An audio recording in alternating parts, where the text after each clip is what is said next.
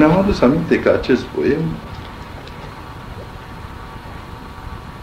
a apărut în sufletul meu în momentul când am auzit că a început o arestare masivă.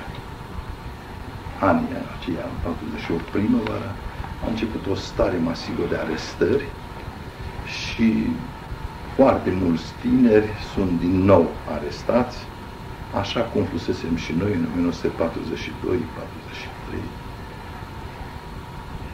în timpul regimului Antonescian.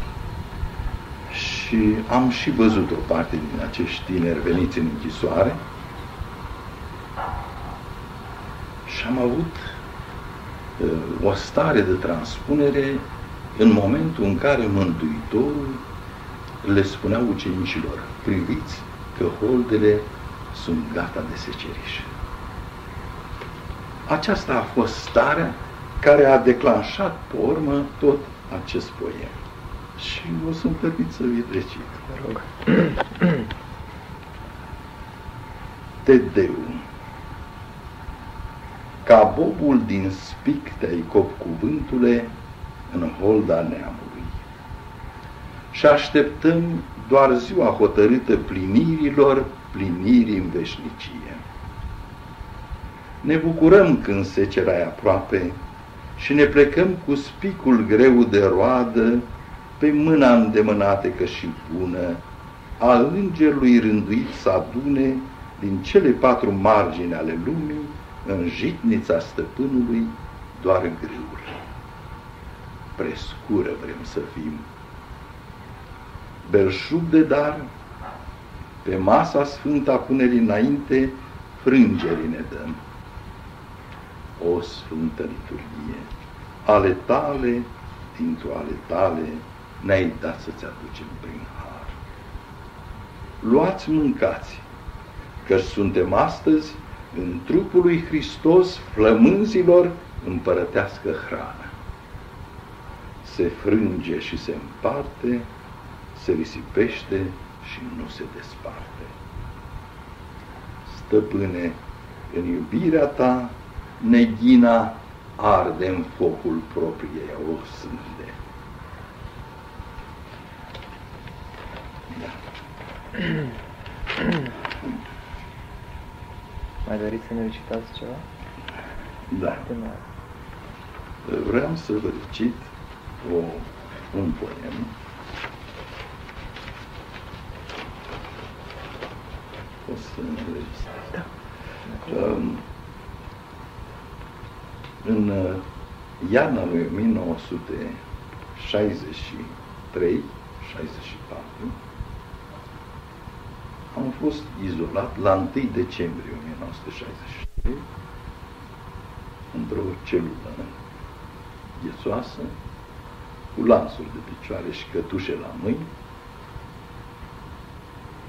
și am fost scos la 1 martie 1964, deci trei luni de iarnă, cu mâncare, așa cum se vedea pentru perioada de izolare în condițiile acelea, o ceașcă de terci la trei zile.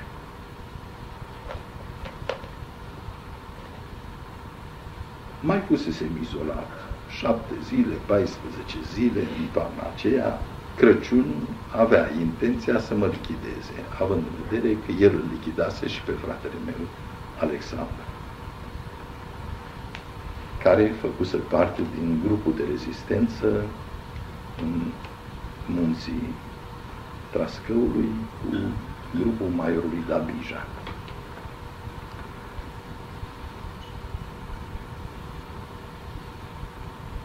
Primele două săptămâni mi-a fost foarte greu. Deși eram obișnuit cu formele acestea dure de sancțiune și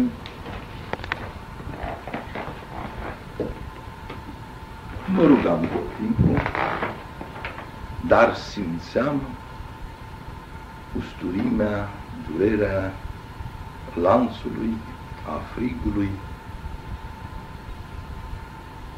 fiindcă știam pe de rost, toți învățasem, toți știam, acatistele, psalmii, pasaje întregi sau evanghelii întregi. Tot timpul eram în rugăciune și în această recitare continuă a Cuvântului Sfânt. După două săptămâni, n-am mai simțit nimic. Și am început să am o stare de bucurie, de satisfacție, de completă degajare de ființa mea. N-aș fi vrut să, să schimb cu nimic starea aceea. Nu mai eram conștient de valoarea timpului. Sezizam din când în când că a venit acea, acel polonic de terci, îmi dădeam seama că au mai trecut trei zile, dar câte în total, nu, nu eram capabil să fac socoteală și nici nu mă interesa.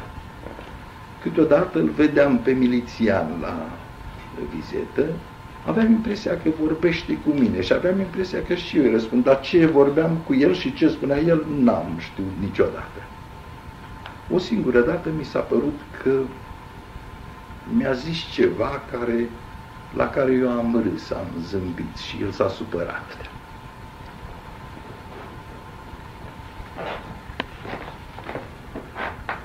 La un moment dat am simțit din nou suferința. Și deși vroiam să nu mă prăbușesc, simțeam că trupul se prăbușește. Sufletește nu vroiam să cad. Parcă am strigat, Doamne, Tu vezi că nu mai pot. Și nu mai știu ce s-a întâmplat. După un timp am simțit că în prejurul meu parcă dansează cineva. Și vrând să văd ce se întâmplă, am deschis ochii, dar nu vedeam decât până la înălțimea genunchilor. În prejurul meu erau mai cisme de ofițer și cineva vorbea. Era un grup de ofițer și cineva întreba de când este aici. Asta am înregistrat. Am înregistrat și răspunsul ca ton, ca timbru. Și am cunoscut, am recunoscut timbrul lui Crăciun. Dar ce a spus, înțelesul răspunsului care l-a dat, n-am, nu l-am Și iarăși am căzut în stare de în conștiință, dar parcă eram într-un somn, așa, nu, nu aveam nicio stare așa deosebită. Și iarăși am auzit la un moment dat, scoate-i lanțurile și dur la celular. Și după câtva timp, am simțit că cineva mă ia la subțioară, așa cum e un snop, și m-a scos afară și în aerul de afară, am intuit, am perceput că cel care mă duce era un deținut de drept comun, un zdrahon, m-a dus la fierărie, mi-a tăiat lanțul, mi-a scos cătușul și revenind m-a ajutat să mă urc pe scara zărcii în celula din care plecasem și unde, la data plecării, erau patru sau cinci dintre camarazi. Când m-am întors, n-am sezizat decât două figuri, doi mai erau, Mare Gheorghe din Constanța și Dinescu Ștefan, tot din Constanța, aviator, și milițianul a zis, aveți grijă de el să nu moară. Și a închis ușa.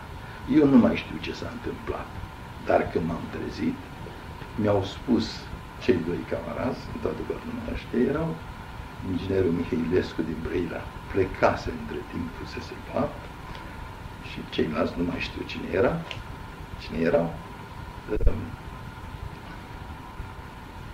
mi-au spus că am dormit trei zile și că data la care m-au adus era 1 martie.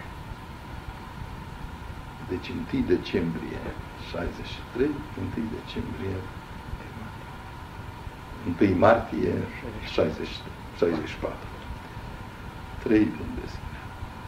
E bine, mi-am revenit foarte repede în starea aceea, aproape am rămas însă cu o senzație permanentă de rece la deasupra glesnei.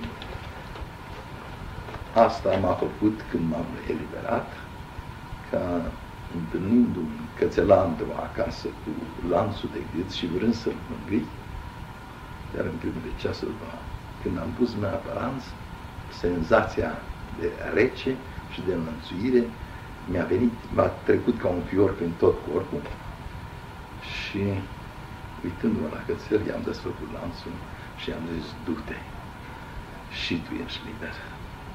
Noi suntem niște ticăloși. Toate le-a făcut Dumnezeu libere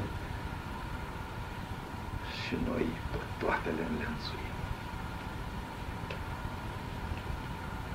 Ca o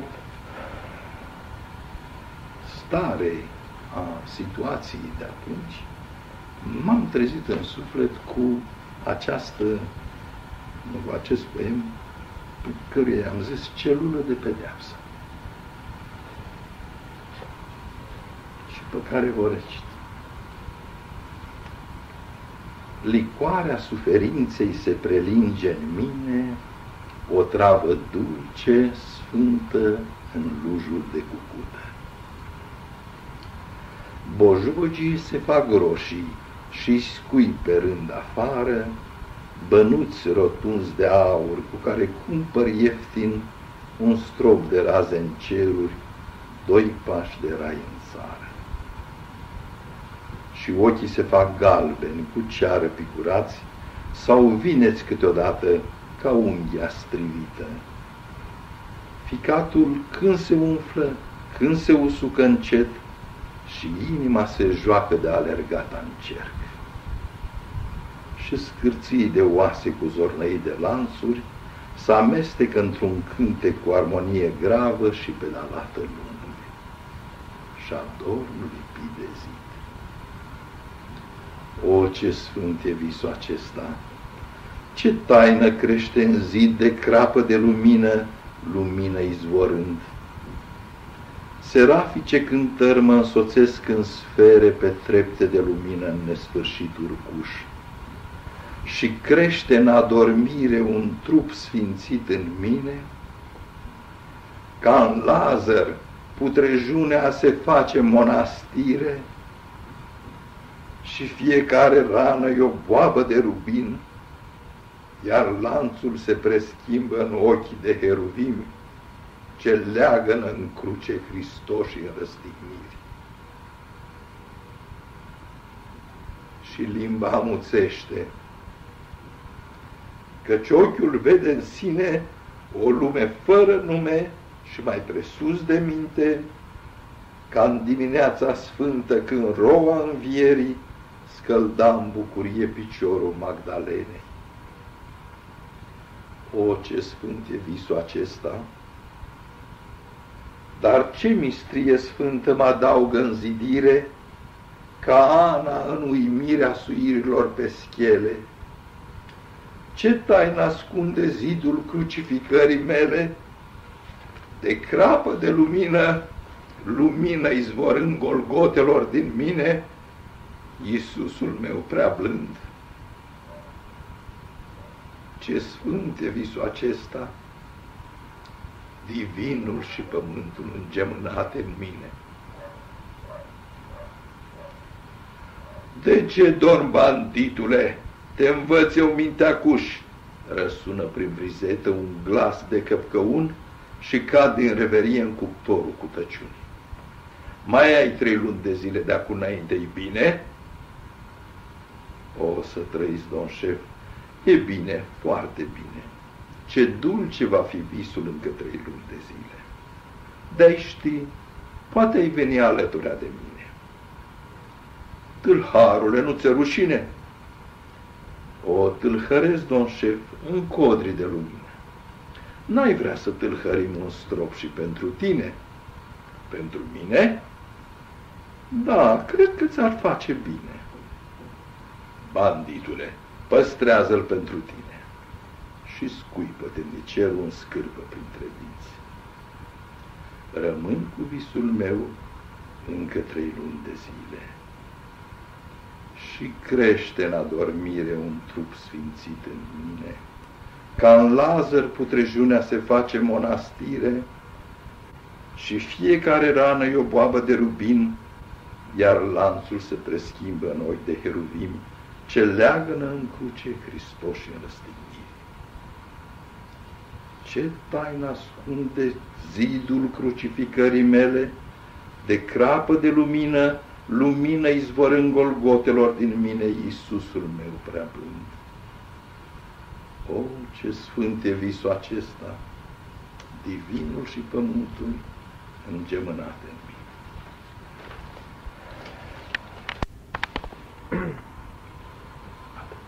Prolog. Altă poezie, da? Nu, prologul părintelui. A prologul părintelui.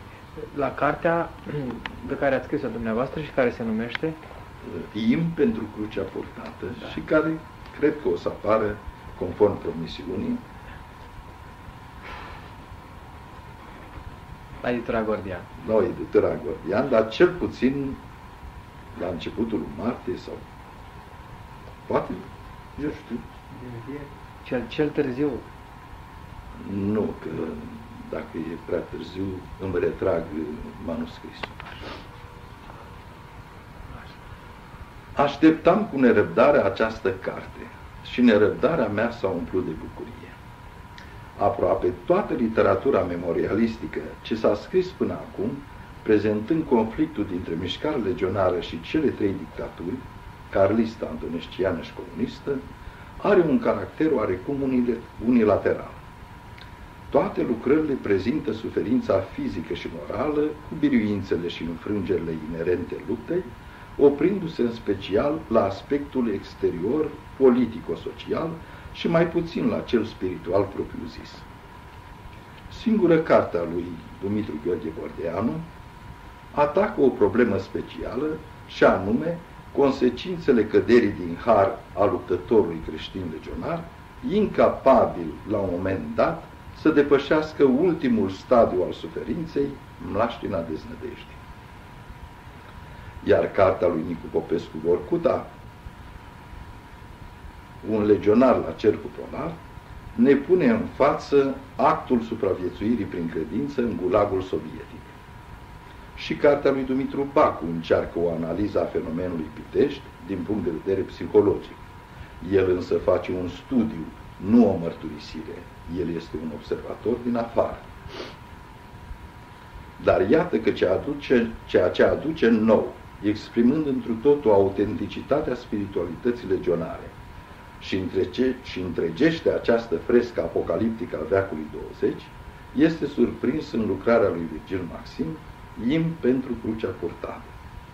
Ideea care străbate de la un cap la altul această lucrare este asumarea conștientă a suferinței ca mijloc de purificare și oferirea acestei ființe purificate lui Dumnezeu ca jertfă de ispășire pentru păcatele neamului.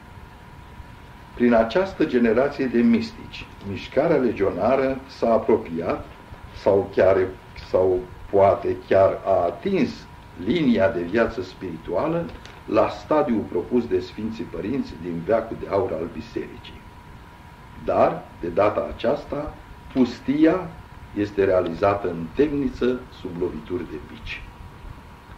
Prezentând în câteva capitole, mai mult schițate, personalitățile acestei forme de martiraj, Traian Trifan, Marian Traian, Angel Papacioc, preot Vasile Serghie, Valeriu Gafencu, Constantin Oprișan și alți dăruiți de Dumnezeu cu harul mărturisitorului creștin legionar, între care foarte mulți tineri proveniți din școala frăților de cruce, Virgil Maxim, în smerenia lui, ni se prezinte doar ca un mic și neînsemnat hadiograf, care a primit poruncă nevăzută să înscrie în veac un semn de laudă și mulțumire pentru darul de a fi fost contemporan acestor încercări prin care a trecut neamul românesc. Și semnul înscris este într-adevăr un im pentru crucea purtată. Preot Ioan Negruțiu